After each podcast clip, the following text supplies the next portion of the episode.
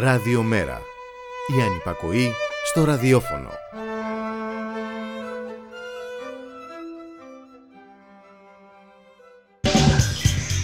Μεταβάσεις. Η εκπομπή κίνησης ιδεών του Κέντρου Μετακαπιταλιστικού Πολιτισμού.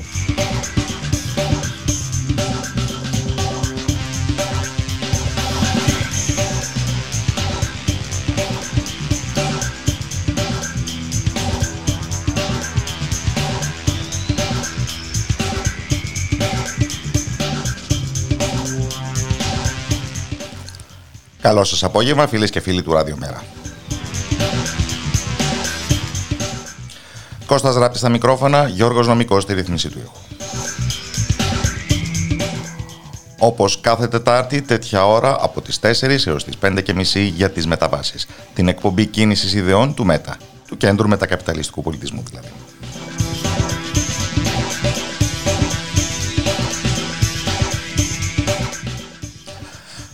Και σήμερα, Τετάρτη 21η Απριλίου, ο νους αναπόφευκτα πηγαίνει στη θλιβερή επέτειο. Τη συμπλήρωσης 54 ετών από το πραξικόπημα που οδήγησε στην 7χρονη δικτατορία.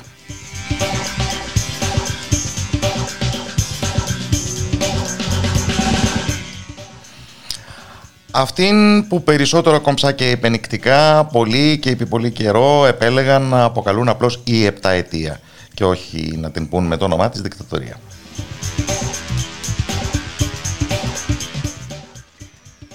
Αυτή γύρω από την οποία πλέκονται διάφοροι καθησυχαστικοί εθνικοί μύθοι.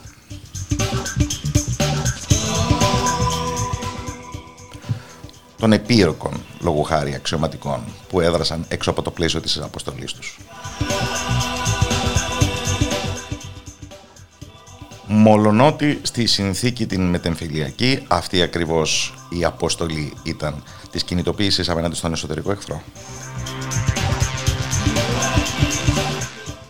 Και τα στοιχεία της συνέχειας πριν και μετά τη μοιραία 21η Απριλίου ήταν πολύ περισσότερα από τα στοιχεία της προφανώς τομής.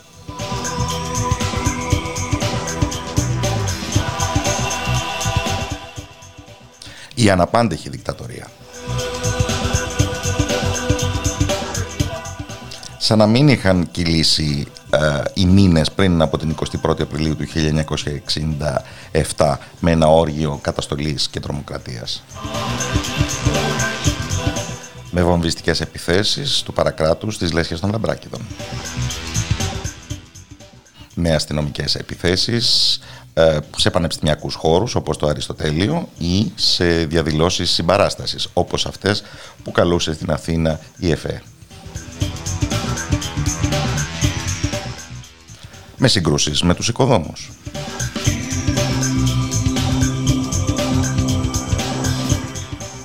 Και κάπου ανάμεσα και με την ε, συναυλία του, των Rolling Stones της 17 Απριλίου, η οποία έμελε να μην ολοκληρωθεί ομαλά.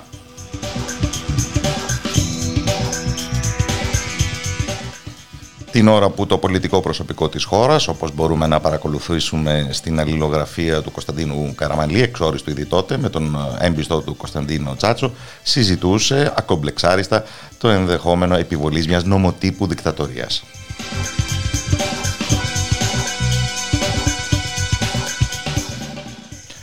Η ξενοκίνητη δικτατορία. Όχι γιατί προφανώς δεν έπαιξε το ρόλο του και ο διεθνής παράγοντας. Ήταν οργανική άλλωστε η σχέση του Γιώργου Παπαδόπουλου με τη CIA, αν και αντιλαμβανόμαστε εκ των υστέρων ότι το State Department τουλάχιστον δεν ήταν, όπως λένε οι Αγγλοσάξονες, in the loop. Αλλά είναι δεδαλώδης έτσι κι αλλιώς η διάδρομη της εξουσίας σε πόλεις όπως η Washington. Δεν είναι λοιπόν προφανώς ανύπαρκτος ο ξένος δάκτυλος στην επιβολή δικτατορίας στην Ελλάδα και μάλιστα σε μια συγκυρία κατά την οποία κρίνονταν τόσα πολλά στην περιοχή της Ανατολικής Μεσογείου. Είτε αφορά την Κύπρο και το Κυπριακό, είτε τον επικείμενο ακόμα τότε πόλεμο των έξι ημερών.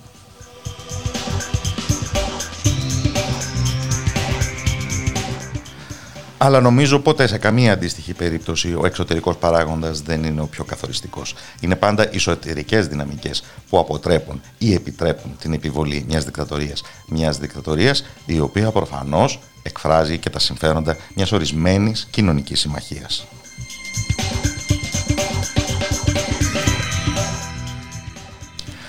Ίσως όμως να κάνουμε σχολιασμό πολυτελείας, γιατί βέβαια οι καθησυχαστικοί εθνικοί μύθοι που προσπαθούσαν με έναν ψευδεπίγραφο τρόπο να μας εμφανίσουν όλους ενωμένους και όλους ε, με θαυματουργό τρόπο αποκαθαρμένους από το άγος της επταετίας, ακόμα και αυτοί είναι ντεμοντέ μπροστά στις απόπειρες αναθεώρησης της ιστορίας που παρακολουθούμε τα τελευταία χρόνια και αποβλέπουν ούτε λίγο ούτε πολύ να βγάλουν και λάδι τους συνταγματάρχες.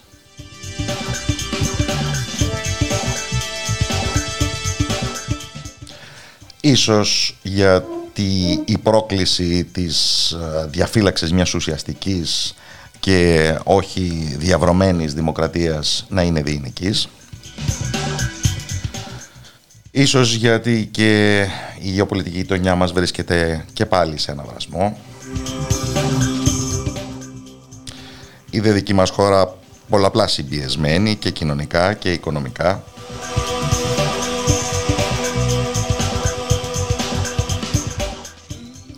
Γι' αυτό και θα πρέπει το καθήκον της ε, μνήμης να το ασκούμε, αλλά με εγρήγορση.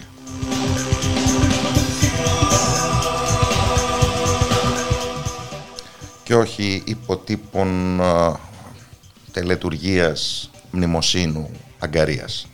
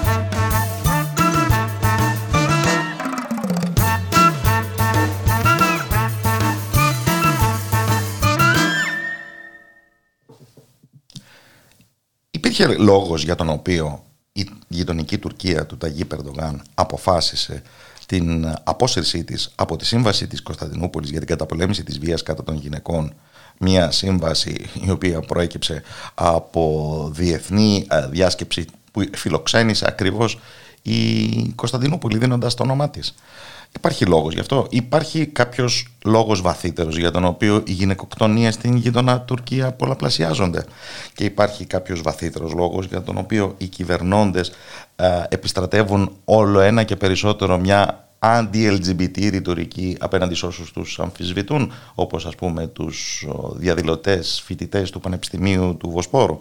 Και από την άλλη πλευρά πόσα γνωρίζουμε για τους αγώνες των γυναικών στην γειτονική μας χώρα; Πόσα γνωρίζουμε για τον τουρκικό φεμινισμό συμπεριλαμβανομένου, αν δεν το έχετε υπόψη σας, και του Ισλαμιστικού φεμινισμού; Όλα αυτά πιστεύω ότι θα μας δώσουν μια βαθύτερη γνώση στα όσα συμβαίνουν στην τουρκική κοινωνία, ώστε να μην περιοριζόμαστε μόνο στους τίτλους των μέσων ενημέρωσης, αλλά να έχουμε και μια ματιά για άλλους πολέμους εντός εισαγωγικών που διαπερνούν αυτήν την κοινωνία και στους οποίους το έμφυλο ζήτημα παίζει πρωταρχικό ρόλο. Ή μήπως δεν είναι έτσι.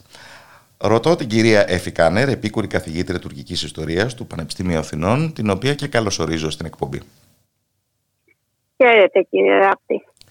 Έχω προκαταλάβει πολλές παραδοχές με τον πρόλογό μου. Ναι. Δεν ξέρω σε ποιο βαθμό τις ημερίζεστε παραδοχές όταν λέτε ότι υπάρχει, κάποιος, ε, ότι υπάρχει μία βαθύτερη αιτία.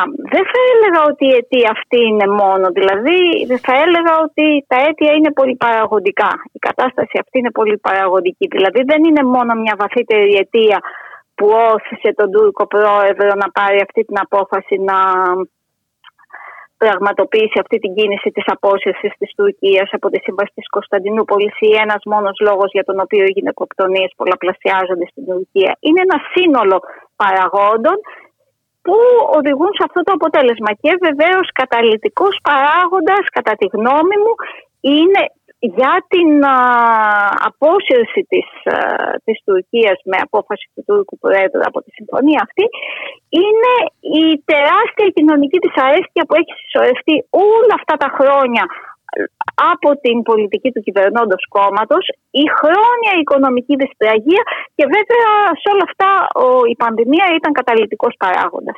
Δηλαδή ήταν ουσιαστικά το, η χαριστική βολή για, την, για τα οικονομικά προβλήματα και την επιδείνωση της καθημερινότητας του μέσου τουρκου πολίτη που προέρχεται από πολλούς παράγοντες. Δηλαδή από την βιολίστηση της τουρκικής λίρας, από την απόσυρση κεφαλαίων από την Τουρκία που αυτό έχει σαφώς πολιτικό χαρακτήρα, που αυτό επιδρά και από την άνοδο, που αυτό επιδρά και στην άνοδο έχει ως αποτέλεσμα την άνοδο της ανεργίας, την άνοδο του πληθωρισμού, που αυτά βεβαίως επι, ε, επηρεάζουν σε πολύ μεγάλο βαθμό τις πιο ευάλωτες κοινωνικές ομάδες, στις ε, οποίες συγκεντρώνεται και σε μεγάλο βαθμό η πολιτική βάση του κυβερνώντος κόμματος.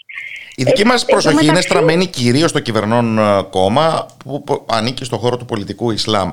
Μήπως θα έπρεπε ναι. να ε, προσέχουμε περισσότερο το ρόλο που παίζουν τα τελευταία χρόνια οι εθνικιστές σύμμαχοι του Ερντογάν για τους οποίους φαντάζομαι η γυναίκα δεν είναι και πολύ περισσότερα πράγματα από παιδοποιητική μηχανή χάρη του έθνους. Όχι βέβαια, όχι βέβαια, πολύ σωστά, πολύ σωστά τα λέτε ακριβώς.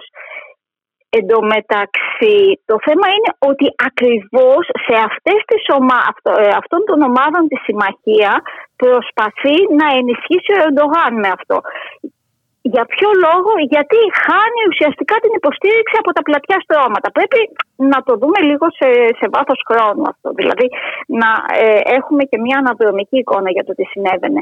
Το, το ΑΚΠ, το νυν κυβερνών κόμμα, ανήλθε στην εξουσία απολαμβάνοντας μια κοινωνική ηγεμονία. Και όταν λέμε κοινωνική ηγεμονία εννοούμε είχε καταφέρει να πείσει την κοινωνία ότι τα αιτήματά του θα ε, οδηγούσαν, θα, ήταν και θα οδηγούσαν στην βελτίωση της ζωής όλων των πολιτών ανεξαρτήτως αν ήταν ε, θρησκευόμενοι, φιλοκοσμικοί σε εισαγωγικά βέβαια εννοείται όλες αυτές τις κατηγορίες ή οτιδήποτε άλλο. Λοιπόν, στηρίχτηκε εν συνεχεία σε, μία, ε, σε ένα γενικότερο θαυμασμό και μια γενικότερη αποδοχή της ατζέντας του, όχι μόνο σε εθνικό επίπεδο, αλλά και σε διεθνές επίπεδο, που αυτό είχε, σαν συνέπεια, είχε ως ε, συνέπεια την ζωή κεφαλαίων στην Τουρκία, το τουρκικό οικονομικό θαύμα κτλ. Τώρα όλο αυτό το, το, όλο, όλο αυτό το, το οικονομικό θαύμα, όλη αυτή, όλο αυτό το story της ανάπτυξης κτλ. παίρνει πλέον την κατιούσα. Όλη, όλη αυτή η οικονομική ανάπτυξη είχε εκλείψει πλέον και έχει δώσει τη θέση της ε, σε μια μεγάλη οικονομική της πραγία που όπως είπα και πριν επηρεάζει τα πιο ευάλωτα στρώματα αλλά γενικότερα τον, ε, τη ζωή του μέσου Ο πληθωρισμός ανεβαίνει και επίσης ακριβώς λόγω, λόγω Εν τω μεταξύ, λόγω, του, λόγω της ανόδου του πληθωρισμού και της uh, διορύσης της τουρκικής λίρας, ο επιχειρηματικός τομέας και ο κατασκευαστικός τομέας το, ε, το τονίζω ειδικά τον κατασκευαστικό τομέα, γιατί αυτός ήταν ουσιαστικά η ατμομηχανή του κυβερνώντος κόμματος. Σιγά ε, αποσύρουν ουσιαστικά σε μεγάλο βαθμό την υποστήριξή τους από το κυβερνών κόμμα. Οπότε τι του μένει, του Τούρκου Προέδρου και του ταυτοτικές μάχες; ή η εθνικιστική πολύ συντηρητική κύκλη με τους οποίους, τους οποίους πώς προσπαθεί να πείσει επιστρατεύοντας ένα πολύ πολύ συντηρητικό λεξιλόγιο. Όμως η κρίση που μας περιγράψατε έχει βαρύ αντίκτυπο σε αυτό που συνηθίζουμε να αποκαλούμε το καλάθι της νοικοκυράς. Ειδικά στη γείτονα όμως η νοικοκυρά ήταν ένα από τα μυστικά της ηγεμονίας του κυβερνώντος κόμματος. Βεβαίως, βεβαίως ήταν. Και, ακριβώς, και όχι μόνο η γυναικεία ψήφος παθητικά, αλλά υπήρχε και μια ενεργητική κινητοποίηση στο βεβαίως. δραστήριο γυναικείο τμήμα του κόμματος Δικαιοσύνης και Ανάπτυξης.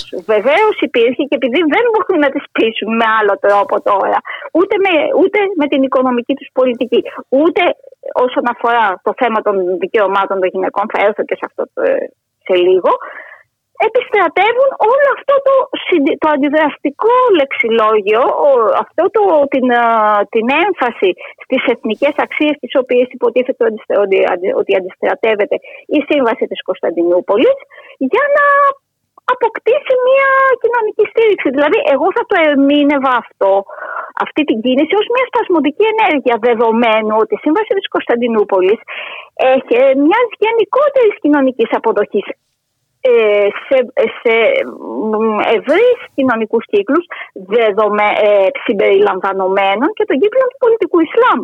Δηλαδή, πολλές προσωπικότητες του πολιτικού Ισλάμ είχαν ταχθεί ξεκάθαρα υπέρ της σύμβασης της Κωνσταντινούπολης. Και ποια δικαιολογία προβλήθηκε τώρα για την απόσυρση; Ότι δεν είναι, ότι, ότι, δεν είναι κάτι το οποίο, ότι δεν είναι κάτι το οποίο είναι απαραίτητο. Και συγκεκριμένα ο Υπουργός Εσωτερικών, ο Σουλεϊμάν Σοηλού, τι, ε, τι ισχυρίστηκε, ότι, με, ότι θέλουμε δυνατές γυναίκες και δυνατή οικογένεια ως προαπαιτούμενο για μια δυνατή Τουρκία.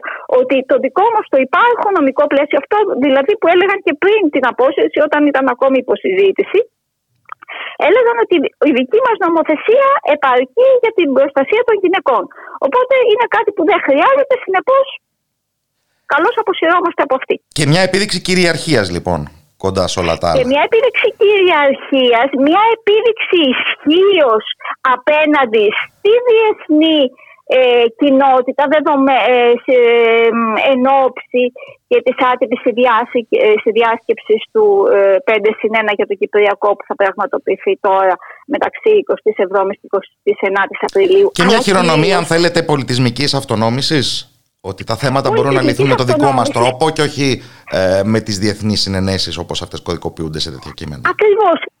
Ακριβώς και κυρίως ως προσπάθεια να πείσει κάποια συντηρητικά και εθνικιστικά ε, συντηρητικές και εθνικιστικές ομάδες στη βάση ενός συντηρητικού λεξιλογίου και στη βάση κάποιων συντηρητικών αξιών. Επειδή απλούστατα δεν έχει κάποιον άλλο τρόπο να τους πείσει. Δηλαδή, εγώ θα το θεωρούσα απονενοημένη ενέργεια αυτό. Μια σπασμωδική ενέργεια που δεν θα έχει, που, δηλαδή, που κατά τη γνώμη μου ε, θα προσθεθεί στην κοινωνική αγανάκτηση για μια σειρά θεμάτων, όπως η διαφορά, η καταστροφή του περιβάλλοντος. Ήδη το κανάλι Σταμπούλ τώρα ε, ε, έχει επιφέρει πολλές κοινωνικές αντιδράσεις από πλατιές κοινωνικές ομάδες.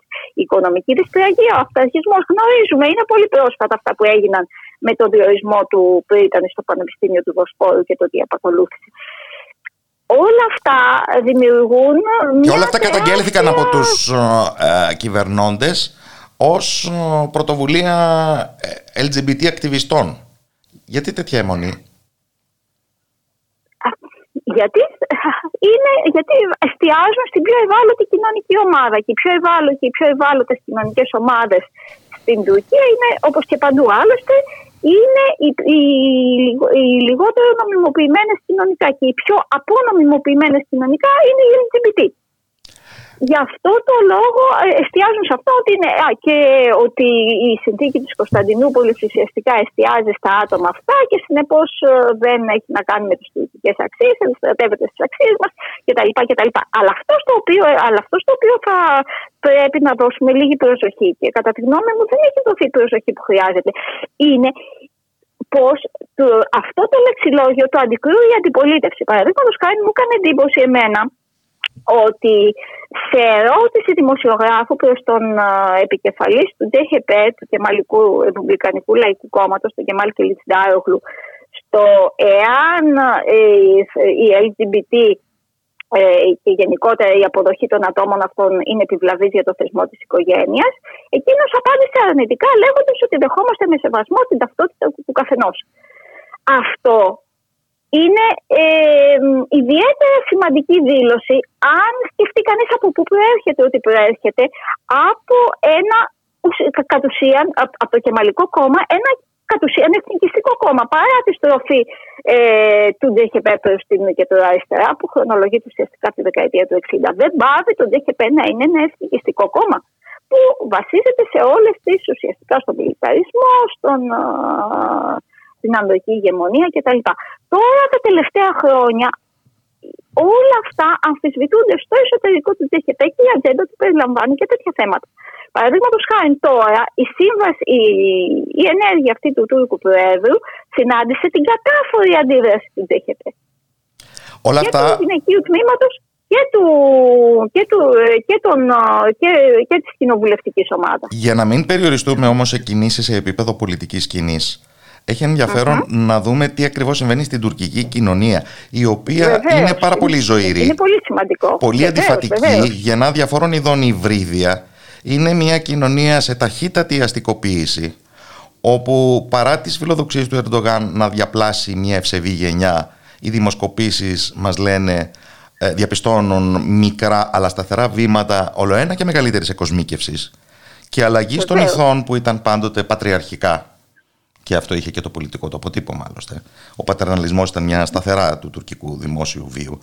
Ε, και έναν φεμινισμό, ακόμα και ισλαμιστικό, πόσο μάλλον τον κλασικό, ο οποίος δεν παραδίδει τα όπλα σε αυτή τη δυσμενή συνθήκη. Θα θέλετε να μας τα περιγράψετε αυτά; Ναι, κοιτάξτε να δείτε. Ε, μου κάνει εντύπωση ότι τώρα τελευταία μετά την απόφαση αυτή του Τούρκου Προέδρου είδα διάφορες, ε, διάφορα δημοσιεύματα στον ημερήσιο τύπο που, που μιλούσαν για το γυναικείο κίνημα κτλ. Και μιλούσαν σαν να είναι κάτι πρωτοφανές για την Τουρκία και σαν το παρουσίαζαν ουσιαστικά, χωρίς βέβαια να το λένε ξεκάθαρα, ως κάτι αξιοπερίεργο.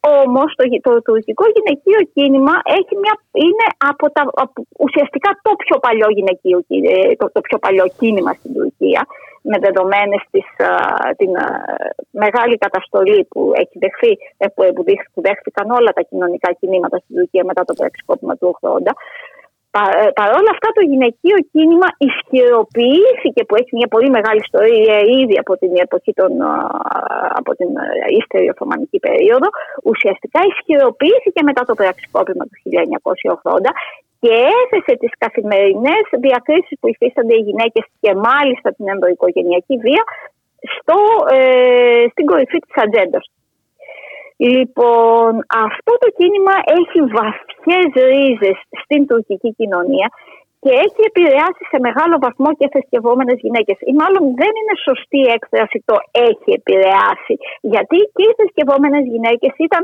συστατικό κομμάτι αυτού του κινήματος. Δηλαδή την ίδια περίοδο όπου αναπτυσσόταν το φεμινιστικό κίνημα στην Τουρκία, αναπτυσσόταν και το πολιτικό Ισλάμ, το οποίο και το περιγράφω αυτό στο ε, τελευταίο βιβλίο μου, Πώς έγινε το πολιτικό Ισλάμ κίνημα. Το πολιτικό Ισλάμ υπήρχε από τη δεκαετία του 70 με τα κόμματα που είχαν μια α, Ισλαμιστική ατζέντα. Του Ερμπακάν και τα λοιπά. Του 80, ναι, ναι, ναι. Τη δεκαετία του 80 γίνεται κίνημα. Ένα, ε, πώς γίνεται, πώς μετατρέπεται από πολιτικό σε κοινωνικό κίνημα. Βασική παράμετρος για τη μετατροπή ενός πολιτικού κινήματος σε κοινωνικό ήταν η συμμετοχή των γυναικών. Άλλωστε, όπως γνωρίζουμε όλοι, το σήμα κατά τεχέν του πολιτικού Ισλάμ ποιο είναι; Η Ισλαμική μαντήλα. Αυτό δεν είναι τυχαίο. Δεν είναι τυχαίο, διότι οι ίδιες οι γυναίκες με τον αγώνα που έδωσαν για, την, για να γίνει επιτρεπτή η μαντήλα στα πανεπιστήμια, ουσιαστικά ανοίγαγαν το έμφυλο κομμάτι αυτό σε πολιτικό ε, ζήτημα. Και, και σε μια ε, χειρονομία γυναικείας αυτοδιάθεσης ναι, με έμβλημα ναι, την ναι. μαντήλα που ακριβώς στα δικά μας μάτια σωστά. ταυτίζεται με την γυναικεία καταπίεση. Σωστά, σωστά. Αλλά, αλλά όμως από εκεί και πέρα έχουν φύγει από αυτό τώρα. Και αυτό τους οδήγησε σε ευρύτερες πράξεις ανυπακοή απέναντι όχι μόνο τότε στο κεμαλικό κράτος, αλλά απέναντι και στην πατριαρχική ηγεσία του χώρου τους. Που αυτό συνεχίζεται ακόμη και σήμερα. Ε, είχαμε πολλές ε, εμβληματικές μορφές του Ισλαμικού γυναικείου κινήματος, την Άισε Μπουσούρλερ, τη, ε, τη Φατμά Μποστάν, ε, οι οποίες έχουν διαφοροποιηθεί τον τελευταίο καιρό από τις επιλογές του, του, του κυβερνώντος κόμματος και έχουν ταχθεί υπέρ της σύμβασης της Κωνσταντινούπολης.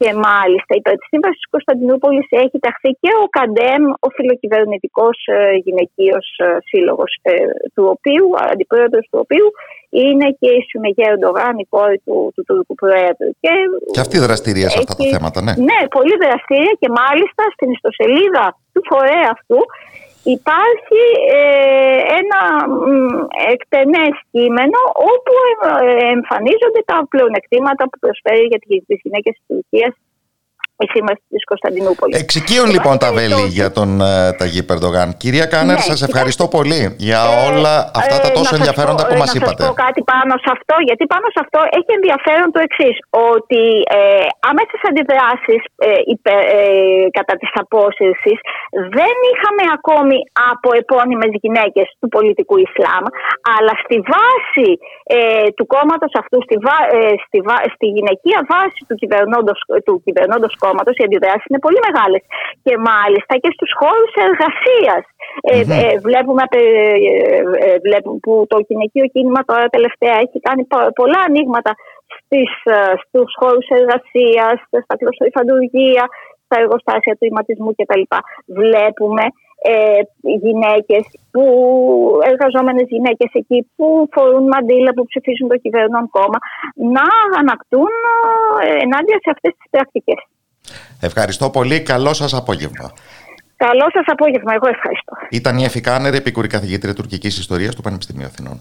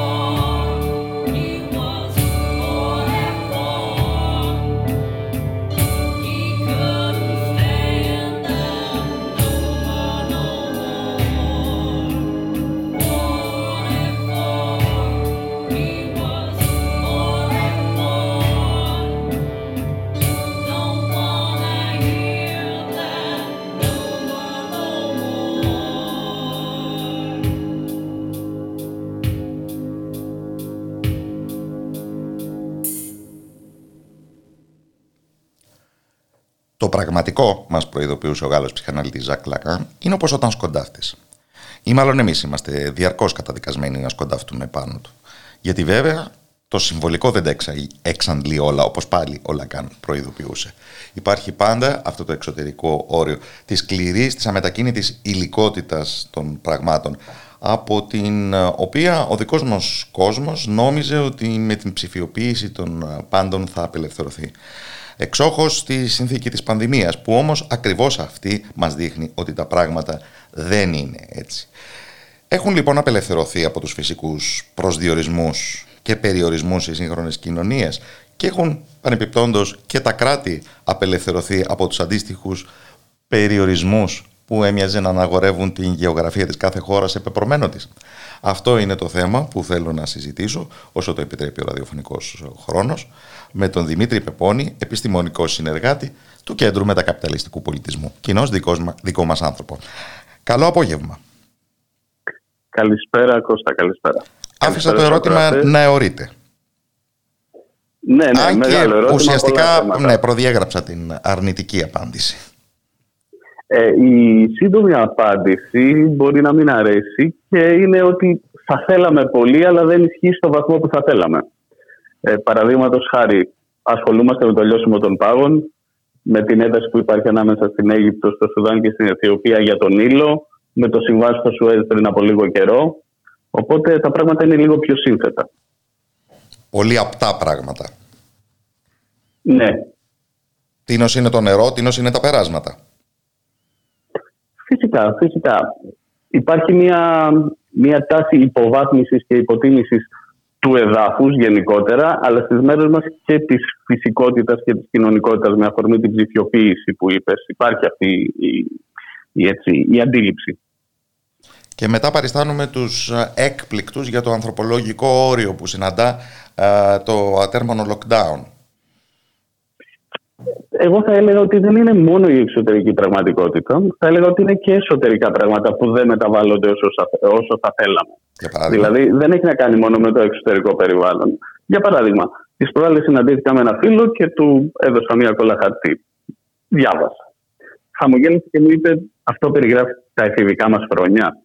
Ε, αυτό το κείμενο ήταν μία αναφορά του Αριστοτέλη στα χαρακτηριστικά των νέων. Έχουνε, δεν υπήρχε φως, δεν υπήρχε ηλεκτρισμός, δεν υπήρχε κάρβουνο. Οπότε υπάρχουν σταθερά σημεία τα οποία δεν μεταβάλλονται με τους καιρούς ή με την τεχνολογία και εσωτερικά όσον αφορά τον άνθρωπο και εξωτερικά όσον αφορά το φυσικό περιβάλλον του. Αλλάζουν πράγματα, ασφαλώς, αλλάζουν τα τεχνολογικά μας μέσα. Αλλά δεν είναι απαραίτητο ότι αλλάζουν οι σκοποί μας ή ο ηθικός ε, εσωτερικός μας κόσμος ή όσο θα θέλαμε το εξωτερικό περιβάλλον. Εδώ συζητάμε όμως ακόμα και για την απαλλαγή από το χρήμα ως φυσικό αντικείμενο. Ε, ναι, ε, νομίζω ότι δεν θα το αποφύγουμε και θα είναι μια κατάσταση ιδιόμορφη αν δεν, υπήρξουν, αν δεν υπάρξουν δικλείδες ασφαλείας. Νομίζω προς αυτή την κατεύθυνση πηγαίνουμε. Το ιδιόμορφη μου ακούγεται ως εφημισμός. Ε, ε ναι, ε, για τις... Ε, Υποκρίνεται κάτι το εξαιρετικά δυσάρεστο. Το ποιο; Η πλήρη διαφάνεια της ιδιωτικότητάς μας, δηλαδή ε, πλέον οι συναλλαγές μας θα μπορούν δυνητικά, αν δεν υπάρχουν ε, δικλείδες ασφαλείας, να είναι προσβάσιμες στα γούστα μας, όλες οι επιλογές μας, τα πάντα. Θα υπάρχει ένα πλήρες προφίλ. Ακόμα και η, η πιο έντονη ανησυχία για αυτά τα ζητήματα είναι και να φτιαχτεί και ένα προφίλ ε, υγειονομικό, το οποίο θα μπορούσε να απολυθεί σε εταιρείες ασφαλιστικές κλπ. Δηλαδή, η πλήρη διαφάνεια της προσωπικότητας και του χαρακτήρα μας των επιλογών μας των πάντων. Γίναν σημαντικά βήματα προς αυτή την κατεύθυνση ε, κατά τη διάρκεια της πανδημίας; Προς τις δικλείδες ασφαλείας ή απλά προς την επιτάχυνση της ψηφιοποίησης του χρήματο. Προς την επιτάχυνση της ψηφιοποίησης και από την πλευρά της επιτήρησης. Ε, ε, βασικά έγιναν συγκλονιστικά πράγματα. Πάρα πολύ έντονα και θα έκανα τον παραλληλισμό του σέρφερ με το κύμα. Το κύμα είναι η πανδημία και ο σέρφερ μπορεί να είναι οι, οι πολιτικές που περνάνε με αφορμή την πανδημία ή ως ε, λύση τους, αν προβάλλονται ως λύση τους. Ε, υπ' αυτή την έννοια υπάρχει ένα πλέγμα αντικειμενικής εξέλιξης και υποκειμενικής επιδίωξης ανθρώπινης το οποίο πολλές φορές μπερδεύεται και δεν μπορούμε να ξεχωρίσουμε τι είναι τι. Ε, η διαχείριση της πανδημίας μπορεί να έχει διάφορους τρόπους. Το είδαμε και σε διαφορετικές περιοχές του πλανήτη. Το κάθε ναι, μιλάμε για κορεατικό μοντέλο, μιλάμε για κινέζικο μοντέλο, για κουβανέζικο μοντέλο, οτιδήποτε. Ναι, σουηδικό μοντέλο. Ασφαλώς. Ε, τώρα, με αφορμή την πανδημία επιταχύνθηκε όλο το φάσμα της ψηφιοποίησης, όχι μόνο στο πεδίο του, του χρήματος. Και είναι πολύ εντυπωσιακό, άλλο ένα χαρακτηριστικό, η υποκατάσταση της φυσικότητας και της κοινωνικότητας από την ψηφιακότητα και την εικονικότητα. Δηλαδή, αφήσαμε τις πλατείες ε, και τα ουζερί και πιάσαμε το Viber και το Zoom. Και το ζήτημα δεν είναι μόνο αυτό, ότι έρχεται Οπωσδήποτε υπήρξε μια μεταβολή με το τηλέφωνο. Μπορούσαμε να μιλήσουμε, να ακούσουμε τη φωνή κάποιου που ήταν στα πέρατα της γης. Η τηλεόραση έφερε την εικόνα. Τα νέα τεχνολογικά μέσα έχουν φέρει και τον πραγματικό χρόνο της διαπροσωπικής επαφής. Όμως πάντα κάτι λείπει. Λείπει το σώμα, το φυσικό. Έτσι. Αυτό το πράγμα επιταχύθηκε πάρα πολύ μες την πανδημία και υπάρχει και μια άλλη διάσταση, αν δεν ε, πλατιάζω, που θα ναι, ναι. ήθελα να δείξω, ότι όχι μόνο επιταχύνθηκε, αλλά ξεζουμίζει και τον, τον άνθρωπο που κάνει χρήση αυτών των τεχνολογικών μέσων. Δηλαδή νιώθεις αυτό που λέμε zoom fatigue. Έτσι, χωρίς να έχεις επαφή με τον άλλον, χωρίς να καταφέρνεις να τον αγγίξεις, να πεις ένα κρασί μαζί του, τελικά είναι σαν να σε ξεζουμίζει η εικονικότητα και η ψηφιακότητα. Πάρα πολλοί κόσμοι νιώθει εξαντλημένος και κουρασμένος. Αυτή είναι η κυρίαρχη τάση. Υπάρχει όμως και η αντίρροπη που εμφανίζεται με τη μορφή του ορίου. Εμφανίζεται με την επιστροφή οσοδήποτε εκτροματική στην πλατεία ως φυσικό χώρο. Ε, δεν γίνεται χωρίς φυσικό και δημόσιο χώρο τότε πάμε ολοκληρωτικά σε συνθήκες φεουδαρχικές να το πω έτσι, νεοφεουδαρχικές πάνω σε υψηλή τεχνολογική βάση. Δηλαδή υπάρχει και ένα ζήτημα με το φυσικό και δημόσιο χώρο ότι εάν αδειάσει, πού είναι η πολιτεία πια; Υπάρχει πολιτεία χωρίς φυσικό και δημόσιο χώρο. Ε, ε, αυτά είναι χαρακτηριστικά που φέρνουν στο μυαλό νεοφεουδαρχικά στοιχεία πάνω σε υψηλή τεχνολογική βάση και δυστυχώς τα συναντάμε και σε άλλους τομείς. Δηλαδή δεν είναι μόνο το ζήτημα του φυσικού δημοσίου χώρου. Να φέρω ένα Ακούμε τώρα ότι μπορεί να υπάρχει μετακίνηση μεταξύ κρατών, είτε πολιτικών, είτε ανθρώπων που θέλουν να κάνουν τουρισμό, είτε για οποιοδήποτε άλλο λόγο. Θα έρθει κάποιος άνθρωπος στη χώρα σου, αλλά εσύ μπορεί να μην μπορείς να μετακινηθείς από Δήμο σε Δήμο. Αυτό είναι σε υπερεθνική κλίμακα ή σε κλίμακα μεταξύ κρατών παγκοσμιοποίηση και σε τοπική κλίμακα φεουδαρχή. Και πάντως η ιεράρχηση. Και, πα... φυσικά, και πάντως μια σκληρή κοινωνική πυραμίδα με κριτήριο την κινητικότητα. Ναι, και τους περιορισμούς. Ποιος μπορεί να πάει πού. Κάποιος έρχεται από άλλο κράτος και μπορεί να έχει ελευθερία κίνησης στο εσωτερικό του κράτους που είσαι εσύ πολίτης και εσύ δεν μπορείς να πας σε μια άλλη περιφέρεια του κράτους. Αυτό δηλαδή είναι, είναι συγκλονιστικός σαν αντίθεση. Ναι. Ε, να αισιοδοξούμε ότι αυτό το εξωτερικό όριο πάντα θα ανατρέπει τους περισσότερο φιλόδοξους για να μην πω υπερφύαλους σχεδιασμούς των είναι ισχυρών. εξαρτάται τώρα. Είναι, είναι λίγο γενικό το ερώτημα. Ε, είμαστε, σε έναν, είμαστε σε έναν οργουελιανό ορίζοντα ή θα πρέπει όλα αυτά να τα σχετικοποιήσουμε; Πρέπει να δώσουμε σημασία στην κοινωνική θεσμική διάσταση του ανθρώπου δηλαδή στη, και στην νομοθέτηση. Αυτά τα πράγματα γίνονται με αφορμή την πανδημία έτσι, ε, και γίνονται για την καταπολέμησή της. Δεν ε, αμφισβητούμε τα κίνητρα.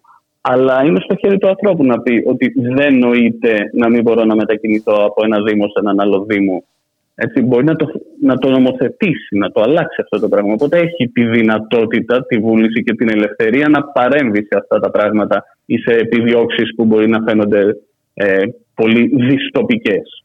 Μέχρι ενός σημείου τουλάχιστον έχει. Εξού και οι σχεδιασμοί συχνά μένουν ολοκλήρωτοι, υλοποιούνται με ασυνέπεια. Ε, δεν είναι τυχαίο λοιπόν αυτό; Πάντα ο άνθρωπος προσκούει στην πραγματικότητα άμα ε, ε, βυθιστεί πολύ βαθιά στον υποκειμενισμό του και τον ανθρωποκεντρισμό του. Ε, εγώ είμαι ανθρωποκεντρικός έτσι, δεν το λέω αρνητικά τον ανθρωποκεντρισμό, αλλά κάποιες φορές όταν ε, γίνεται ακραίος υποκειμενισμός θα πέσει στον τοίχο της πραγματικότητας. Δηλαδή, ή της φυσικής, της εξωτερικής, είτε της βιολογικής, που μπορεί υποκειμενικά να μην σταθμίζεις πράγματα, τα οποία σου έρχονται τώρα άλλοτε με την κλιματική αλλαγή, άλλοτε με πανδημίες. Οπότε κάποια στιγμή υπάρχει αυτό το όριο το οποίο ανέφερες και το οποίο έρχεται σαν, σαν ε, ξυπνητήρι. Είμαστε τόσο απορροφημένοι από την ε, πανδημία που μοιάζει σαν να ξεχνάμε ότι η κλιματική αλλαγή, στην οποία μόλις αναφέρθηκες, ε, θα συνοδευτεί από τεράστιας κλίμακας αναστάτωση και κυρίως ηλική στέρηση. Και μοιάζει επίσης να ξεχνάμε ότι η απειλή του πολέμου που νομίζαμε ότι την έχουμε αφήσει πίσω μας, είναι, όπως δείχνουν και τα σημάδια των ε, ημερών, πάρα πολύ παρούσα. Είναι και αυτό μια μορφή εκδίκησης του πραγματικού. Ναι. Νομίζω ότι σε ό,τι αφορά το πρώτο σκέλος έχει σημασία ο τρόπος με τον οποίο η τεχνολογία έχει γίνει ιδεολογικό μέσο της σχέσης ανθρώπου φύσης. Δηλαδή, έχουμε μια συγκεκριμένη αντίληψη και χρήση της τεχνολογίας που την αντιλαμβανόμαστε σαν είναι σαν να έχουμε μεταφέρει τις ιδεολογικές σχέσεις ανθρώπου μεταξύ ανθρώπου που έχουν σαν μέσο το χρήμα να έχουμε μεταφέρει και στη θέση του χρήματος να έχουμε το ενδιάμεσο ανάμεσα σε άνθρωπο και φύση. Μόνο που η φύση ή το, το φυσικό περιβάλλον, ο βιολογικός κόσμος δεν είναι απαραίτητο ότι υπακούει στους κανόνες ότι τα πάντα αγοράζονται και ότι εξαγοράζουμε τον κόσμο τον, ε, το φυσικό περιβάλλον με την τεχνολογία. Ε, ε, υπ' αυτή την έννοια η κλιματική αλλαγή και η πανδημία είναι φαινόμενα που μας αποδεικνύουν ότι δεν εξαγοράζεται ο φυσικός κόσμος με την τεχνολογία σαν χρήμα όπως τον αντιλαμβάνεται στις μέρες μας σε κάποιο βαθμό άνθρωπος. Και ότι επίσης είναι περατός σε αντίθεση με την επαγγελία της απεριόριστης ανάπτυξης που προσφέρει η τεχνολογία τίποτα στη φύση δεν είναι απεριόριστο. Μπορείς να πεις ότι είναι ε, αέναο με την έννοια ότι αλλάζει μορφή, ότι ανακυκλώνεται. Αένα η συσσόρευση, αένα η ανάπτυξη. Αυτά τα πράγματα είναι δημιουργήματα του ανθρώπου. Δεν υπάρχουν πουθενά ούτε στο σύμπαν ούτε στο φυσικό περιβάλλον του πλανήτη. Μορφές αλλάζουν. Αυτό ξέρουμε τουλάχιστον από τη φυσική. Δεν ε, υπάρχουν αένα συσσωρεύσει ή αένα αναπτύξει. Υπάρχουν αένας μεταβολές. Και η απειλή του πολέμου; Ε, ναι, ε, η απειλή του πολέμου σε αυτό το πλαίσιο θα ήθελα να πω κάτι άλλο και ε, μπορείς ε, να μου πεις τι ακριβώς θέλεις να πούμε. Ο πόλεμος στο πλαίσιο που μιλάμε πάντως δρά διαχρονικά σαν καταλήτης τεχνολογικών και πολιτισμικών αλλαγών. Δεν είναι καλό αυτό, αλλά συμβαίνει. Ε, Τώρα για το αν έχουμε ξεπεράσει τον πόλεμο γενικά. Όχι, εννοώ ότι πάρα πολύ κοντά μας, στη Μαύρη Θάλασσα λόγου χάρη, είμαστε σε μια διαρκή επιφυλακή που κινδυνεύει να φέρει αντιμέτωπες πυρηνικές δυνάμεις. είναι και αυτό σαν να επιστρέφει η σκληρή υλικότητα των αντιπαραθέσεων αυτού του κόσμου απέναντι στην ε, ψηφιακή μας φαντασίωση.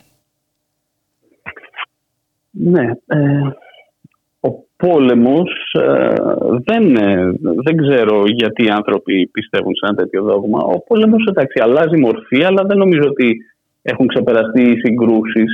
Ε, υπήρξε μια περίοδος νομίζω για 30 χρόνια, 20 χρόνια που συντηρήθηκε αυτή η αντίληψη και υπήρξε βέβαια σε αυτή την αντίληψη έχει δομηθεί και η Ευρωπαϊκή Ένωση ότι πλέον έχουμε βάλει μυαλό και είμαστε ε, ειρηνικοί, ε, αλλάξανε τα μυαλά μας και αποφασίσαμε να έχουμε ένα κοινό πεπρωμένο και μακάρι να έχουμε, αλλά δεν φαίνεται και πολύ πιθανό και στα πιο απλά πράγματα. Ε, τώρα, το θέμα της ε, σύγκρουσης, ε, ότι έχει ξεπεραστεί η σύγκρουση και ο πόλεμος, νομίζω ότι θα πρέπει να πιστεύει σε μια ανθρώπινη φύση που έχει συγκεκριμένα χαρακτηριστικά, ότι ο άνθρωπος μαθαίνει από τα λάθη του και άρα έχουμε τη δυνατότητα να ζήσουμε μια αιώνια ειρήνη, εάν μεταβάλουμε τον ψυχισμό και το χαρακτήρα του ανθρώπου. Ε, αλλά νομίζω και όποιος πιστεύει στην αιώνια ειρήνη στο, στην, σε μια αισιόδοξη ανθρωπολογία θα έχει και αυτό τον αντίπαλό του, τον εχθρό του, που θα θέλει να τον τιμωρήσει ε, ή να του ασκήσει κάποιας μορφής νόμιμη βία. Οπότε αν καταλήξουμε στο ότι θα εκλείψει πλήρως ε, οποιαδήποτε αντιπαράθεση μεταξύ ανθρώπου, το ξεκινάω από χαμηλά, δεν πάω στον πόλεμο εντελώς. Ε, νομίζω ότι ε, είναι λίγο δύσκολο, είναι αρκετά δογματικά να τα πιστεύουμε αυτά τα πράγματα. Δηλαδή δεν υπάρχουν τα εχέγγυα, υπάρχουν ιδέε για αυτά τα πράγματα. Υπάρχει το δέον, το τι θα θέλαμε, αλλά και ότι καλό είναι να το αποφύγουμε οπωσδήποτε, είτε τη βία και ιδιαίτερα τη μαζική βία ή τον πόλεμο.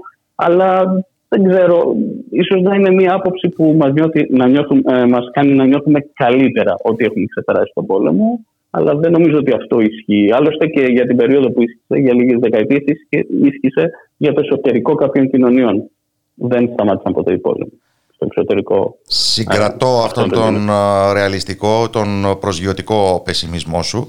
Η ελεύθερη περιδιάβαση που επιτρέψαμε στη σκέψη μας μας έχει αφήσει νήματα για αρκετές άλλες συζητήσεις στο μέλλον, αλλά γι' αυτό ακριβώς υπάρχει το Κέντρο Μετακαπιταλιστικού Πολιτισμού και ο επιστημονικός του συνεργάτης Δημήτρης Πεπώνης, τον οποίο ευχαριστώ πολύ. Καλό απόγευμα. Ευχαριστώ και εγώ. Καλό απόγευμα. Να είστε καλά.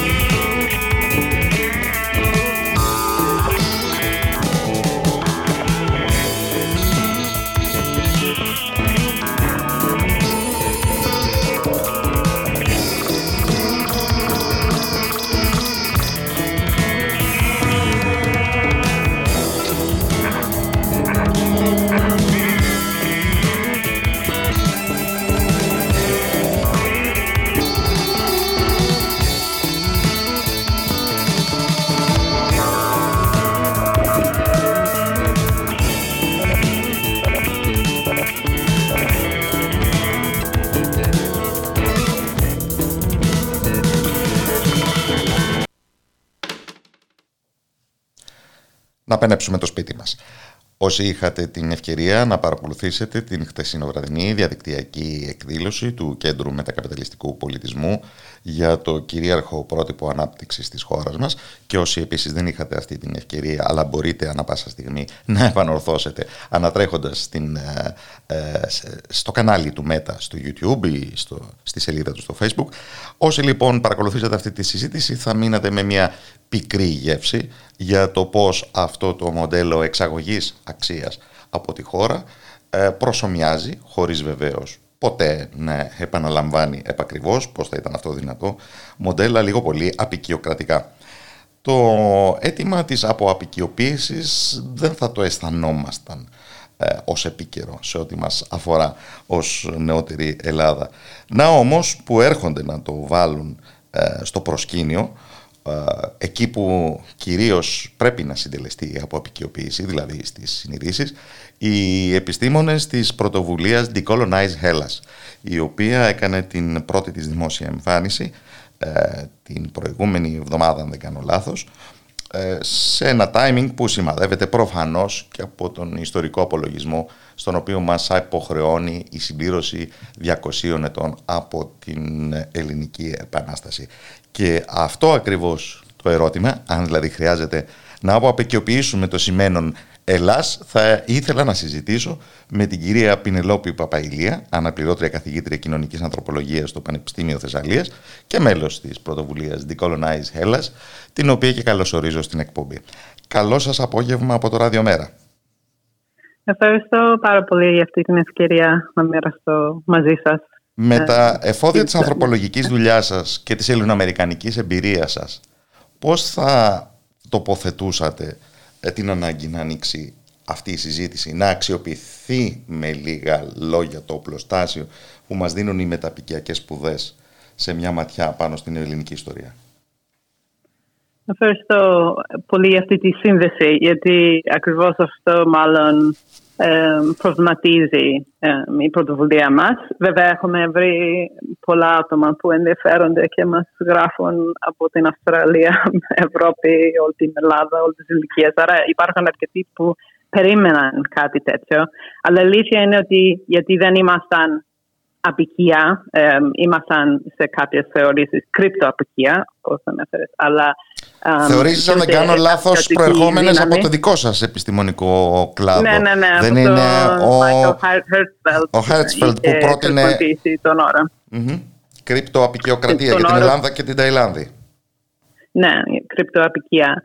Um, αλλά η, η πρωτοβουλία ουσιαστικά ξεκίνησε um, το καλοκαίρι um, το περασμένο όσο συζητάγαμε και ουσιαστικά η ομάδα αυτή δεν ήμασταν μια αυτονόητη κάπως παρέα από πριν. Ήταν αυτή, ότι αυτή η προβληματική ήταν στη δουλειά μας και κάπως βρεθήκαμε στο καλοκαίρι, το καλοκαίρι το περασμένο και είδαμε ότι στην Ελλάδα όλα τα κινήματα το περασμένο καλοκαίρι με το Black Lives Matter, αποκαθήλωσης μνημείων στην Ευρώπη κτλ. Ότι υπήρχε λίγο κάπως μια, όχι ακριβώς αδιαφορία, αλλά κάπως ότι αυτό Μια εξωτερικότητα στη ματιά. Δεν ξέρω αν, αν συμφωνείτε με αυτό, ότι, um, ότι η, η Αμερική, θυμάμαι, είχα διαβάσει, ήταν, ε, είναι ένα αποτυχημένο κοινωνικό μοντέλο ή κάτι τέτοιο. Ενώ για μένα, γιατί έχω μεγαλώσει εκεί και ήταν πιο κοντά μου αυτά um, τα θέματα, αλλά τη στιγμή που έχουμε τη Μόρια, έχουμε το, το Αιγαίο που είναι νεκροτοπίο είναι λίγο δύσκολο να μην κάνουμε τη σύνδεση Refugee Lives Matter και Black Lives Matter και επίσης Palestinian Lives Matter. Είχαμε κάνει μια πρώτη εκδήλωση ομάδα πριν συστηθεί πάνω σε αυτή τη θεματική. Αλλά το θέμα είναι ότι πώς υπάρχει αυτή που συνδέεται νομίζω ευρύτερα μια αθωότητα, η λευκή αθωότητα αλλά και η ευρωπαϊκή αθωότητα στο οποίο συμμετέχουμε και εμείς, αυτή η αμνησία για, για την ευρωπαϊκή απειοχαρτία. Αλλά αυτό δεν είναι ελληνικό θέμα, είναι Ναι, και η αθωότητα του μικρού ναι, ναι. και ομοιογενούς, για να μην πούμε με τι διαδικασίες ομογενοποιήθηκε, εθνικού κράτους, όπως η Ελλάδα. Εγώ λέω η αθωότητα της Αγγλίας, της Γαλλίας Εμείς γιορτάσαμε τα, ε, τα 200 χρόνια με δύο χώρες που αντιπροσωπεύουν την ιστορία του δουλεμπορίου. Δηλαδή, εγώ είχα γράψει τις μέρες εκείνες στο δικό μου Facebook που λένε ότι η Ελλάδα is on the right side of history that it's on the white side of history. Η επιλογή από να τη είμαστε λευκή πλευρά της ιστορίας και όχι απαραίτητο ναι, ναι. από τη σωστή Ναι. πλευρά της ιστορίας. Δεν βγαίνει στα ελληνικά τόσο καλά το, το- γιατί δεν είναι τυχαίο, ας πούμε, υπάρχουν διάφορες θεωρίες σχετικά με το πόσο ήταν αυτή η αναγνώριση της um, ανεξαρτησίας της Ελλάδας από την ΑΕΤ, μια εμ, χώρα που ήταν η πιο πλούσια απικία της Γαλλίας, εμ, που θεωρείται ότι ήταν η πρώτη, από, μέσα από ένα γράμμα, είχαν ας πούμε, αναγνωρίσει εμ, ότι ήμασταν, ας πούμε, θα, θα μπορούσαμε να είμαστε ένα, ένα ανεξάρτητο έθνος. Το Εμ, γιατί η άρα Ελληνική αυτό- Επανάσταση ε, συγκίνησε ε, ένα νεοσύστατο, επαναστατημένο επίσης, κράτος στο άλλο ημισφαίριο που ήταν προϊόν μιας επανάστασης των μαύρων δούλων. Είναι κάτι που θα πρέπει να μας εντυπωθεί βαθιά. Αλλά νο- νομίζω και το αντίθετο. Γιατί σήμερα δεν μπορούμε, δηλαδή νομίζω ότι είναι αδιανόητο ότι θα, οι Έλληνες θα ήταν σε επικοινωνία με άτομα στην IT πάνω σε ένα τέτοιο ζήτημα. Γιατί έχουμε, ε, έχει χαθεί αυτή η διεθνική ε, διάσταση. Άρα φαίνεται, γιατί φαίνεται κάτι σαν εμ, κάτι αδιανόητο αυτή η σχέση. Αλλά το γεγονός ότι αν σκεφτόμαστε ε, πόσο. Δεν είναι μόνο που η IT κοιτούσε την Ελλάδα, η Ελλάδα κοιτούσε την IT, γιατί αυτή ήταν μια πραγματική ε, ριζοσπαστική επανάσταση που έχει ξεχαστεί ιστορικά. Ε, Η, η, η σημαία της IT είχαν ε, αφαιρέσει τη λευκή λωρίδα όταν είχαν κατεργήσει τη δουλεία. Ε, φυσικά δεν θα μπορούσε να συνεπάρξει ο Μακρόν με κάποιο εκπρόσωπο της IT. Εμείς επιλέξαμε Βρετανική Μοναρχία και Μακρόν. Κάρολο ο και Μακρόν Καμίλα. χρησιμοποίησε, Ναι. ναι, την επέτειο, την επέτειο για να μας πει για την κωδικοποιημένα λέξη σε ελευθερία, πολιτισμός, κληρονομιά. Όλα αυτά είναι δηλαδή, buzzwords ας πούμε, της Ευρώπης αντί για να πούμε γενοκτηνία, βία, δουλεία. Αυτή είναι η ουσία της Ευρώπης. Άρα είναι πολύ χρήσιμο να δούμε ότι το ολοκαύτωμα ήταν μια εξαίρεση όχι εκεί που κα, κατέληγε όλο το πράγμα. Και αυτό είναι κάτι στι- στους στοχαστές της- που κάνουν κριτική της ευρωπαϊκής νεωτερικότητας, Φουκώ, Αγκάμι κτλ. Αυτό είναι το βασικό τους επιχείρημα. Αλλά αυτοί πάλι αφήνουν απ' έξω το απεικρατικό μοντέλο. Αυτοί είναι οι- οι άλλες κριτικές που έχουμε ξεχάσει να δούμε τα πρώτα στρατόπεδα εξόντωσης ήταν στην Αφρική. Δηλαδή οι Γερμανοί κάνανε το beta testing στους Χε- Χεράρο, Νάμα, κάποιες φυλές στην, εμ, Τη σημερινή στην Ναμίμπια. Ναμ- Ναμίμπια. Ναι. Άρα αυτό το, η ηρωνία αυτή εμ, είναι κάτι που μας προβλημάτισε. Άρα ας πούμε, νο- νομίζω πολλές φορές γιατί, ιδε- ιδιαίτερα γιατί είμαι Ελληνοαμερικάνα, η ιδέα είναι ότι αυτό είναι κάπως ένα αμερικάνικο πρόβλημα ή είναι κάτι, ε, η Αμερική είναι ουσιαστικά Ευρώπη. Δηλαδή, η Ευρώπη νομίζω δεν πρέπει να το δούμε τόσο εμ, γεω- σαν γεωγραφική έννοια. Πώς στάσαν οι, οι, οι, οι σκλάβοι στην Αμερική, ποιος τους έφερε, δηλαδή, τι ήταν IT. Να εκμεταλλευτώ Ε, λίγο την καταγωγή σας Ναι, για ναι, να ναι, μας ναι. θυμίσετε με την εμπειρία της ελληνοαμερικάνικης κοινότητας μέσα από ποιες περιπέτειες βρέθηκαν οι Έλληνες από τη λευκή πλευρά της ιστορίας. Δεν ήταν αυτονόητο. Ναι, και αυτό είναι κάτι που στην πρωτοβουλία έχουμε δώσει έμφαση και έχουμε και άτομα που θα συμμετάσχουν από χώρες της διασποράς και έχουν αγκαλιάσει πάρα πολύ αυτή την πρωτοβουλία γιατί είναι κάτι πολύ που τους, που τους καίει μέσα στις δικές τους, ας πούμε, αυτοί που είναι επιστήμονες, μελέτες.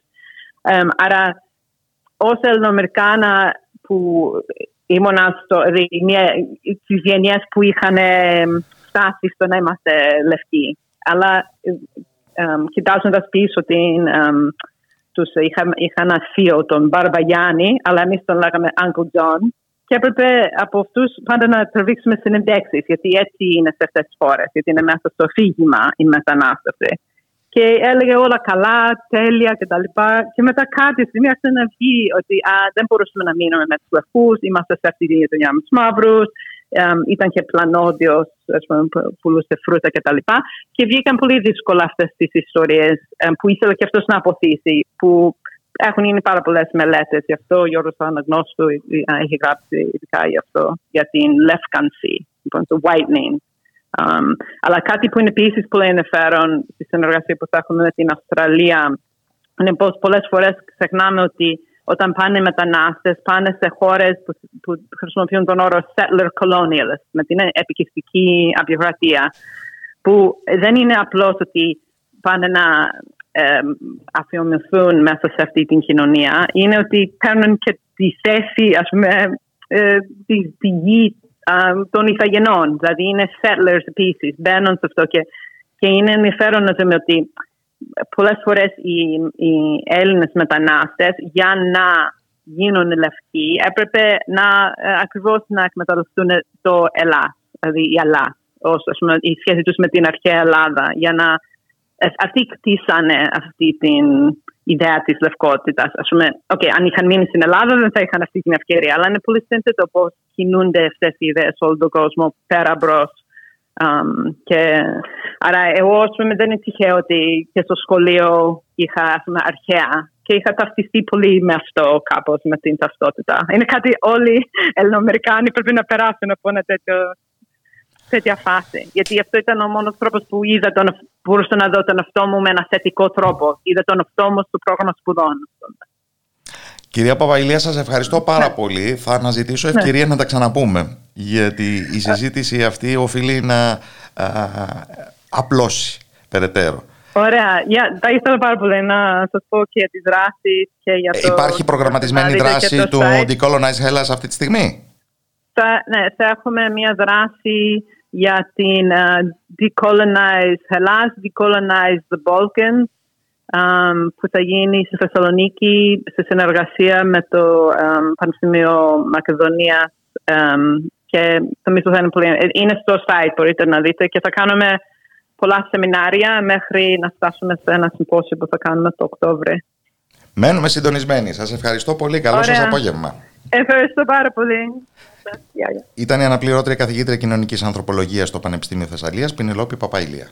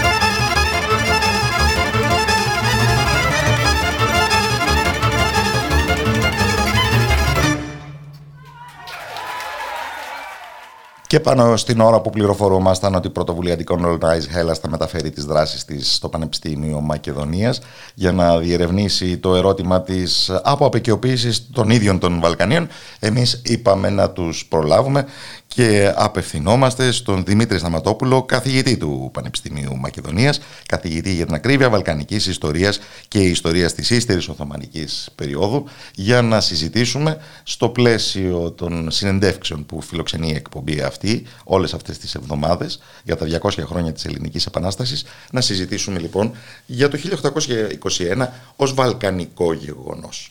Καλωσορίζω τον Δημήτρη Σταματόπουλο στο Ράδιο Μέρα. Καλό απόγευμα.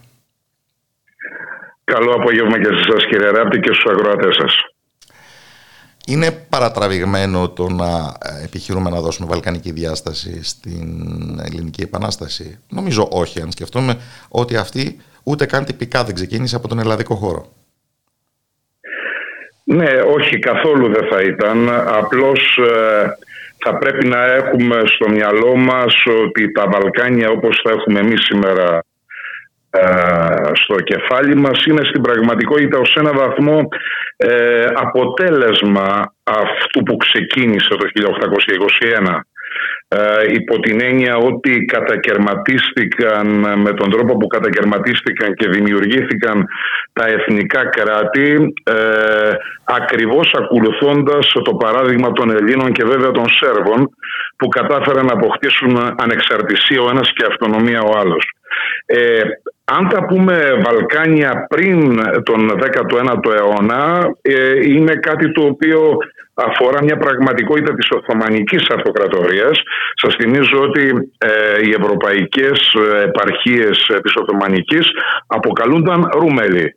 Ήταν δηλαδή οι, οι χώρες των Ορομιών, άρα των χριστιανών Ορθόδοξων της ε, Αυτοκρατορίας. Ε, άρα λοιπόν ε, υπάρχει αυτό το θα λέγαμε η ετεροχρονισμένη ματιά πολλές φορές στη σχέση της ελληνικής με τα άλλα βαλκανικά εθνικά κινήματα ότι η ελληνική ξεκίνησε κάτι που σε πραγματικότητα κατασκεύασε τα Βαλκάνια όπως τα έχουμε σήμερα κατά νου. Τα Βαλκάνια από ώρες ώρες παριστάνει πως δεν θέλει να τα ξέρει; Ε, ναι, άλλοι Βαλκάνοι νιώθουν πολύ Βαλκάνοι και άλλοι Βαλκάνοι θέλουν να αρνηθούν την ταυτότητα αυτή ή τουλάχιστον ένα κομμάτι της ταυτότητάς τους. Οι Έλληνες πάντα ακροβατούσαν μεταξύ Μεσογειακής και Βαλκανικής, ας το πούμε έτσι, ταυτότητας. Ε, και μιας φαντασιωσικής υιοθεσίας από τη Δυτική Ευρώπη. Αυτό είναι σίγουρο, αυτό είναι σίγουρο και η θάλασσα έπαιζε πάντα πολύ σημαντικό ρόλο ε, στην ε, ιστορία του Έλληνα αλλά η Πίνδος και το εσωτερικό ας πούμε, της Μακεδονικής και Θραγικής Ενδοχώρας ε, μικρή σχέση είχαν στην πραγματικότητα με, τις, ε, με, με τα νησιά και ίσως και την Πελοπόννησο. Αλλά και στο βορρά έχουμε να κάνουμε με λαούς όπως οι Σλοβαίνοι και οι Κροάτες, οι, οι Ρουμάνοι κυρίως, οι οποίοι ε, υιοθέτησαν τον όρο όπως ξέρετε Νοτιοανατολική Ευρώπη. Εμείς δεν είμαστε Βαλκάνια, είμαστε Νοτιοανατολική Ευρώπη. Ε, ακριβώς για να αποσύσουν αυτή την βαριά αρνητική Α το πούμε έτσι, κληρονομιά των Βαλκανίων. Αλλά αυτή η κληρονομιά είναι μια μεταοθωμανική κατάσταση. Είναι κυρίως ε, το βάρος ε, των μεγάλων σφαγών των Βαλκανικών πολέμων και βέβαια της έναρξης του Πρώτου Παγκοσμίου. Ενώ μέχρι τότε όλα τα περιλάμβανε το μεγάλο πολυεθνικό χωνευτήρι της Οθωμανικής Αυτοκρατορίας. Ε, οι Σέρβοι γιατί προηγήθηκαν των Ελλήνων; Στο ανεξαρτησιακό τους διάβημα και γιατί αυτό έμεινε ημιτελές. Κοιτάξτε, μία ε, εύκολη εξήγηση και για την ελληνική και τη σερβική περίπτωση είναι ότι βρίσκονται στα δύο άκρα ακριβώς, γιατί και η Πελοπόννησος, αν το σκεφτείτε, ε, είναι μια κατάσταση συνόρου. Ε, οι Οθωμανοί συγκρούστηκαν πολλές φορές με τους Βενετούς και η τελευταία Οθωμανοκρατία κράτησε περίπου 100 χρόνια από το Πασάροβιτς και μετά. Το ίδιο συμβαίνει και με τους Σέρβους γιατί η Αυστριακή Αυτοκρατορία έχει πιέσει πολύ τους Οθωμανούς, έχει φτάσει ουσιαστικά στη γραμμή του Βελιγραδίου και ε, ε πολλές χιλιάδες Σέρβων έχουν περάσει το κακό σύνορος γνωστών και έχουν φτιάξει την αρχιεπισκοπή ε, του Κάρλοβιτς εκεί. Άρα ε, η, η, η, μία προφανής ερμηνεία για τα επαναστατικά αυτά κινήματα είναι ότι βρίσκονται σε συνοριακή θέση. Ε, υπάρχει όμως και ένας ε, άλλος λόγος που εξηγεί κατά τη γνώμη μου την επικράτησή τους. Έχουν ισχυρές τοπικές ελίτ προχόντων κυρίως και δευτερευόντως ε, ε, εμπόρων και εμπορευομένων. Ε, έχουμε τους Κνέζους τους ε, Σέρβους ε, προκρίτους ε, στον Βορρά, τους Πελοποννησίους προκρίτους στον Νότο που έχουν θα λέγαμε αυτή την δυνατότητα της ισόρευσης ενός πολιτικού κεφαλαίου στα χρόνια της Οθωμανικής Αυτοκρατορίας που κατάφεραν με κάποιο τρόπο να το επενδύσουν στην επαναστατική διαδικασία. Η Σερβία γιατί έφτασε μόνο μέχρι την αυτονομία στη δική της επανάσταση που προηγήθηκε Πολύ καλή ερώτηση. Ναι, ε, το 1804 ξεκινούν, όπως ξέρετε, οι Σέρβοι την πρώτη φάση με τον ε, Καρατζόρτζε Πέτροβιτς ηγέτη. Αυτή όμως η πρώτη εμπόλεμη φάση που ξεκινάει ε, με, ε, διακηρύσσοντας οι Σέρβοι ότι δεν θέλουν να αποσχιστούν από την Οθωμανική Αυτοκρατορία αλλά στρέφονται εναντίον της διεφθαρμένης συμπεριφοράς των γενιτσάρων που υπάρχουν στο Πασαλίκι του, του Βελιγραδίου. Εν τούτης, αυτή μετεξελίσσεται σε εθνικό αίτημα και καταστέλλεται το 1813. Ε, όταν θα ε, έχει μεγάλο ενδιαφέρον ότι οι Σέρβοι επανεκκινούν όταν ξεκινούν και οι Έλληνες περίπου με τη φιλική εταιρεία. Ε, η φιλική, σας θυμίζω, δημιουργείται το 1814 στην Οδυσσό.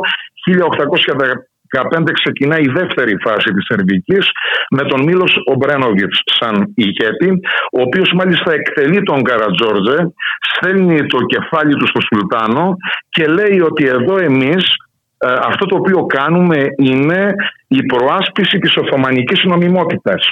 Το παιχνίδι λοιπόν του Ομπρένοβιτς μέχρι και το 1830 ήταν στην πραγματικότητα ότι ε, θα μας αφήσετε τον έλεγχο της μικρής αυτής πατρίδας μας, το Πασαλίκι του Βελιγραδίου, όμως με, την, ε, με το αντάλλαγμα ότι θα παραμείνουμε φόρου υποτελής σε μια κατάσταση ηγεμονίας όπως ήταν η Μολδαβία και η Βλαχία αυτή την περίοδο.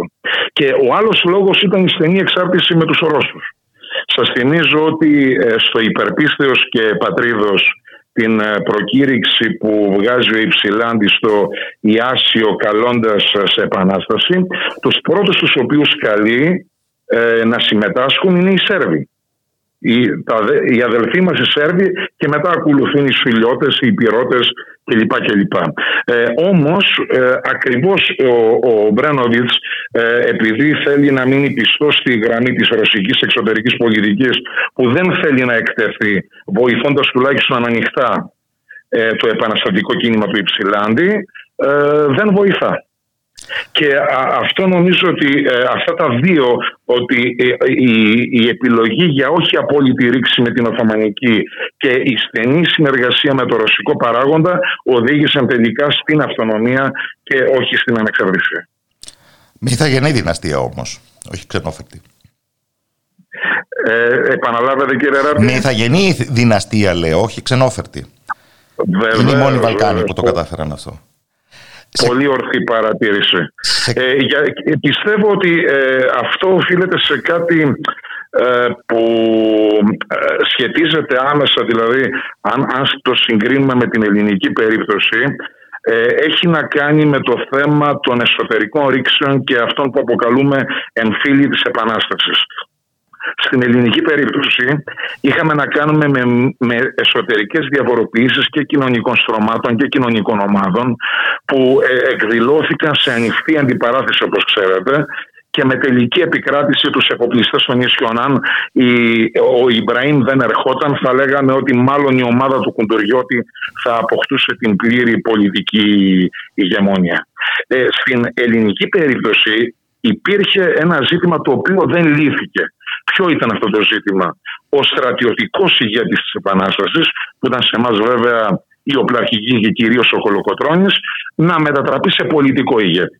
Αυτό που δεν το καταφέραμε εμείς, οι Σέρβοι και στην πρώτη φάση με τον Καραγιώργη και στη δεύτερη φάση με τον Ομπρένοβιτς το καταφέραν.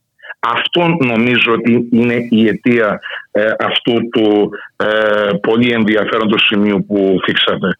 Το, το γεγονός ότι κατάφεραν στη διάρκεια της επαναστατικής διαδικασίας οι στρατιωτικοί να μετατραπούν σε πολιτικοί σε πολιτικούς ηγέτες τους έδωσε το πλεονέκτημα να επιβάλλουν δικές τους δυναστείες όταν ήρθε η αυτονομία.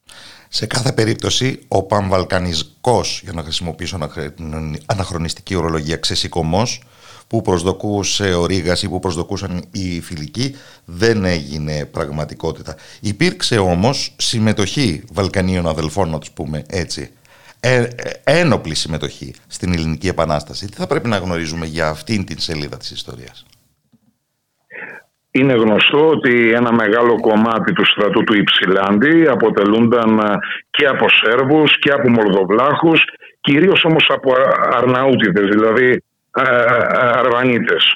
Ο Υψηλάντης έκανε σοβαρές προσπάθειες να ξεσηκώσει και το, τους πληθυσμούς στην Βουλγαρία, δηλαδή κάτω από το Δούναβι, χωρίς όμως ε, επιτυχία. Γιατί απέτυχε; Ε, γνωρίζω, ε, ε, η γνώμη μου είναι ότι ε, ακριβώς ε, δεν πρέπει να έχουμε στο μυαλό μας τα σημερινά σύνορα και τα εθνικά κράτη.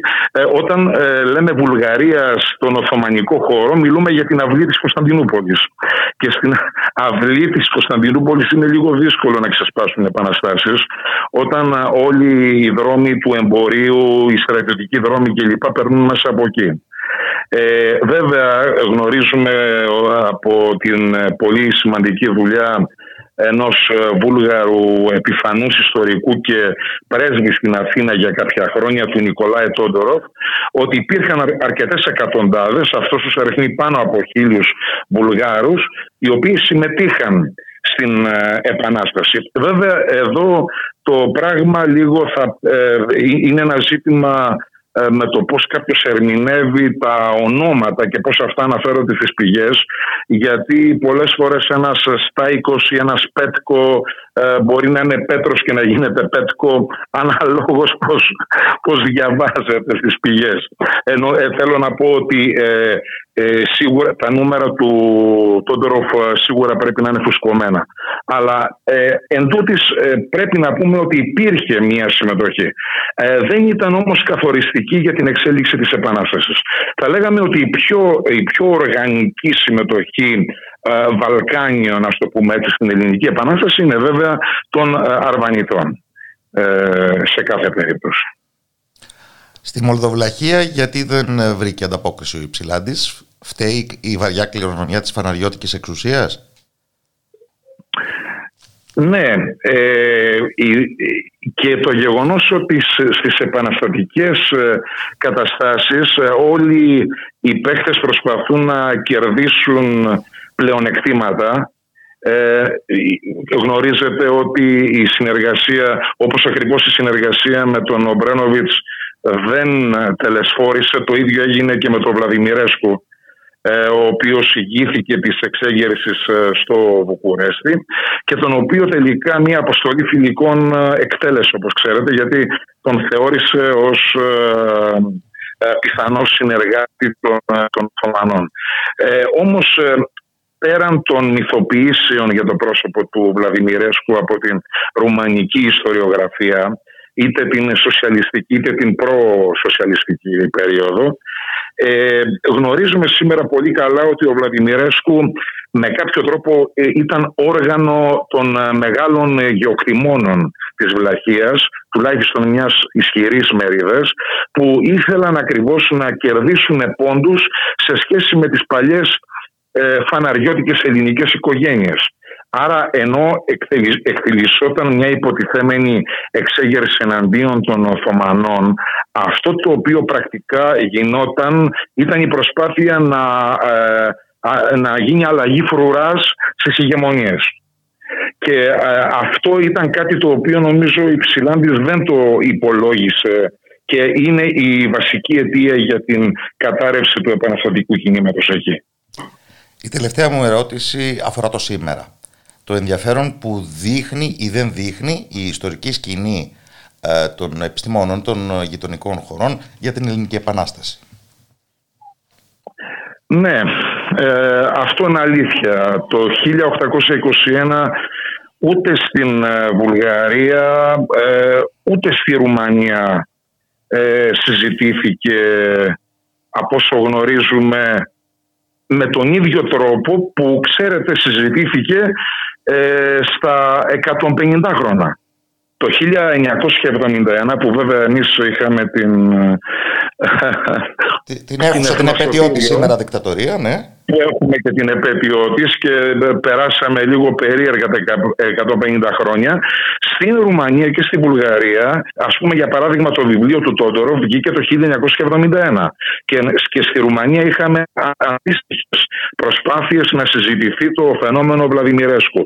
Σήμερα όλα αυτά έχουν μπει στην άκρη. Ακριβώ, πιστεύω ακριβώς γιατί ένας Βούλγαρος ιστορικός σημερινός θα έπρεπε να κάνει κριτική στον Τόντοροφ και δεν έχουν καμιά διάθεση να το κάνουν αυτό αυτό, ενώ οι Ρουμάνοι ε, ακριβώς σκαλίζουν ζητήματα τραυματικά που έχουν να κάνουν με την θέση ακριβώς της σχέσης Βογιάρο Βλαδιμιρέσκου και αυτών με τους Έλληνες ε, επαναστάτες. Ε, ίσως η μόνη ε, χώρα στην οποία υπάρχει θα έλεγα ένα ενδιαφέρον από νέους ερευνητές είναι η Σερβία. Μάλιστα, είχαμε αρκετούς στο συνέδριο που είχα οργανώσει πέρυσι στο τμήμα μας ε, Φεβρουάριο του 2020. Ε, υπήρχαν ε, πέντε ερευνητές καθηγητές και ε, διδάκτορες από τη Σερβία που δείχνει ότι ε, είναι κάτι το οποίο τους ε, ενδιαφέρει. Και βέβαια έχουμε την αλμανική περίπτωση που ξέρετε εκεί το 21 συζητιέται μέσα στα πλαίσια αυτού του μιας αναβίωσης ενός μεγάλου ιδεατισμού με το τι γίνεται στο Κόσοβο και τα γνωρίζετε αυτά πολύ καλά εσείς. Και το αφήγημα ποιο είναι, και αυτή η δική μας ήσαν ε, και αυτό το, δικό μας ήταν; Το αφήγημα ε, στην ακραία του διάσταση είναι ότι πρέπει να δούμε στην ελληνική επανάσταση έναν αλβανικό εμφύλιο. Καταλάβατε, δηλαδή ε, ο Αρβανίτης ε, τον της Αττικής ή της Αργολίδας ή των, ε, των νησιών εξισώνεται με, το, με αυτό που είναι αλβανική εθνική ταυτότητα το 19ο ή το 20ο. Ε, είναι και αυτό ενδιαφέρον. Δηλαδή αξίζει και αυτό να το δεις ε, και να, να, να, μελετηθεί δηλαδή σαν ιστοριογραφική τάση. Ευχαριστώ θερμά τον Δημήτρη Σταματόπουλο, καθηγητή Βαλκανικής Ιστορίας και Ιστορίας της Ύστερης Οθωμανικής Περίοδου στο Πανεπιστήμιο Μακεδονίας. Και ευχαριστώ όλες και όλους εσάς, φίλες και φίλοι του Ράδιο Μέρα. Σας αποχαιρετούμε όλους καταλήλως με ήχο βαλκανικό. Καλό σας απόγευμα.